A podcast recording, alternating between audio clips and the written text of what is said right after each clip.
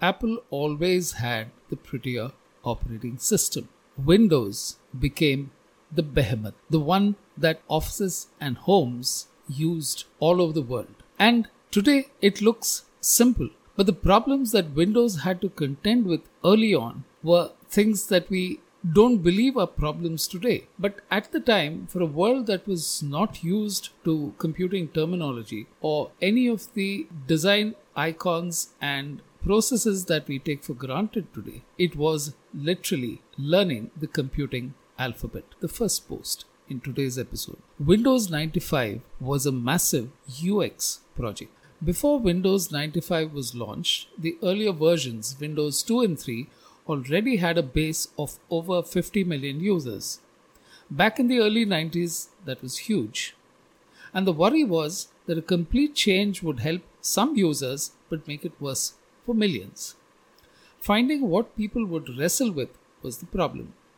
Today we look at files and folders and they seem so basic, it's hard to believe that people needed to be told how to navigate from one to the other.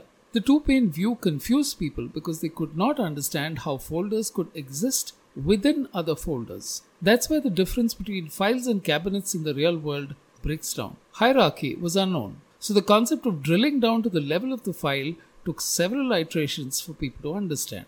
The drag and drop, which we use almost without thinking today, was hard to teach. People had to click, hold, and drag one icon into another one. Today, it looks laughably simple. But the first ever interaction of holding the mouse and controlling the cursor took a couple of sessions. Hand eye coordination and discovering the speed at which the cursor would move was comical to begin with. Today we think nothing of swiping between screens, zipping up files, and attaching them to emails.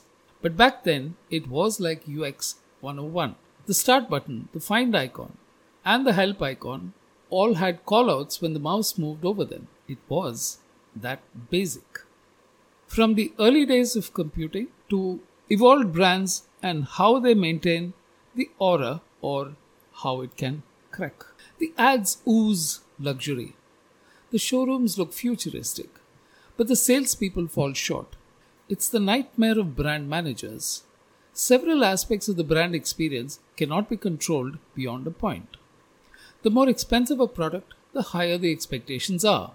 In a sense, the online experience is confined to what customers see on the website. How smoothly the transaction proceeds from payment to delivery defines the brand experience for most customers.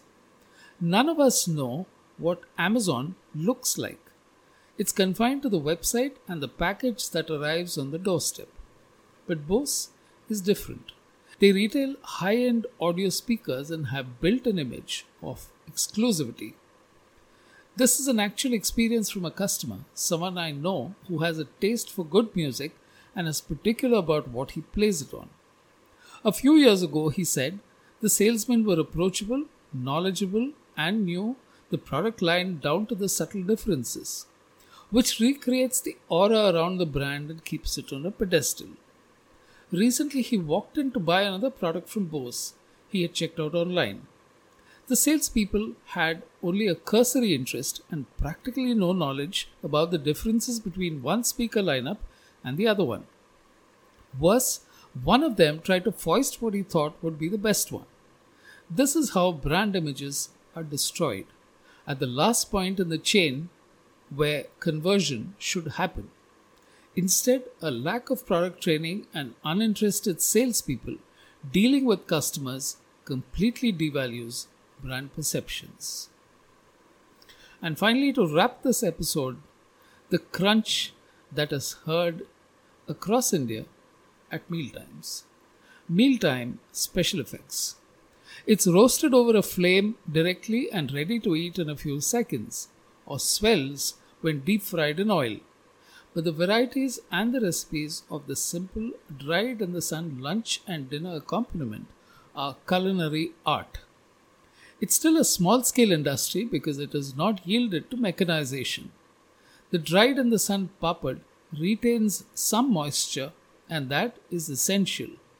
The sun does its magic when each papad is put out to dry in hot sunlight and returned each day a little drier than the previous one.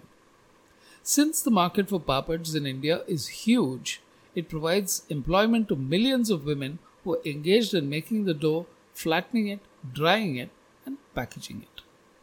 The large papad brands are essentially aggregators who have built a deep distribution chain. But the varieties of the Indian papad and their consumption varies by states, which are a few hundred kilometers apart.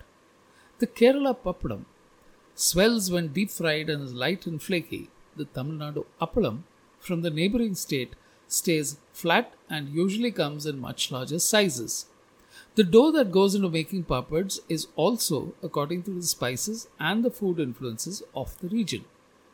Lijjat, made by a cooperative organization of women, is one of the biggest brands in the country and they make 14 varieties for the different regions they cater to. The collective crunch of papads cracking is the sound effect you'll hear at mealtimes in homes across the country every day. Every week, I'll plant a few ideas in your mind on branding behavior and markets. Triggers for your thoughts. Spread the word to your friends. All you have to do is click the link and enter an email address. And yes, I'll welcome your thoughts, your views, and anything that you have to say about these posts and how they can be improved. As always, thank you for listening.